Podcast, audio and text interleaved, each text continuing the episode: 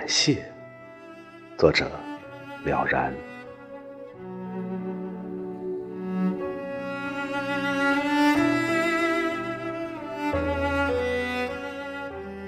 说出这个词，我一脸羞愧，觉得这清浅的词语难以叙尽我的本真。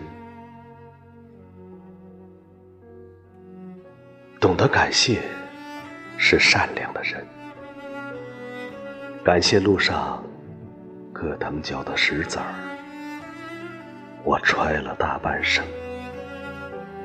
感谢雨雾里划过的那把伞，飘过了我的华年。